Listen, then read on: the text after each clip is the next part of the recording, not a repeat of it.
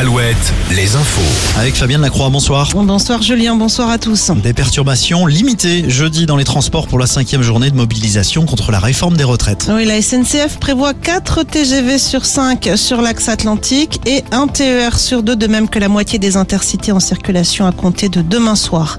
Les députés O E E ont poursuivi cet après-midi l'examen du projet de loi, un texte légèrement remanié pour les carrières longues. La première ministre Elisabeth Borne a annoncé que les salariés ayant commencé à travailler avant vingt et un ans n'auraient pas à cotiser plus de quarante-trois ans pour partir en retraite, contre quarante-quatre ans dans le projet initial. Les salariés des Galeries Lafayette, eux, étaient appelés à débrayer aujourd'hui. Les syndicats sont inquiets car le propriétaire de l'enseigne, le même que Go Sport et Camailleux, serait confronté à d'importants problèmes financiers. Dans la région, les Galeries Lafayette sont implantées notamment à Niort, Lorient, La Roche-sur-Yon, Angoulême ou encore à La Rochelle. On écoute Muriel Scanzi, représentante de la C F D T.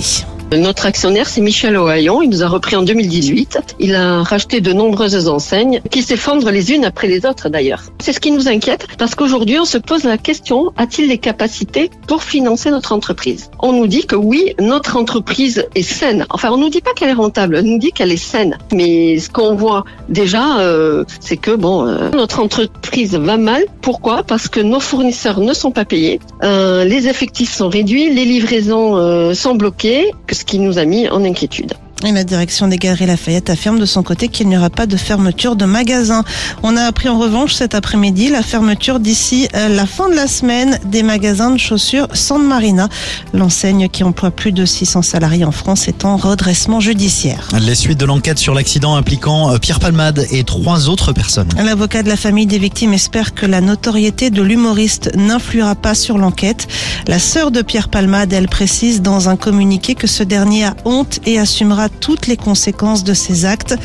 Quant au S D F qui avait déclaré hier avoir été présent dans la voiture de Pierre Palmade au moment de l'accident, il a avoué cet après-midi avoir menti.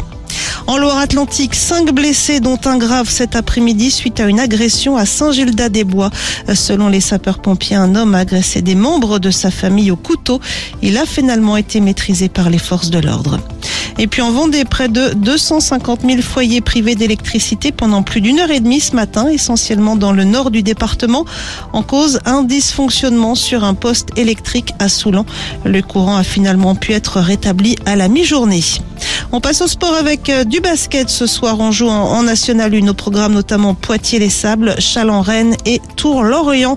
Et puis en foot, le P S G face au Bayern de Munich. Ce soir au Parc des Princes, huitième de finale aller de la Ligue des Champions. Et Kylian Mbappé ne débutera pas la rencontre. L'international tricolore sera sur le banc des remplaçants. La météo avec ma nouvelle voiture point com. Votre voiture d'occasion disponible en un clic. Pas vraiment de changement demain dans le ciel du Grand Ouest. Quelques brumes et brouillards locaux pour débuter la journée. Mais elle devrait rapidement se dissiper. De belles éclaircies attendues en cours d'après-midi.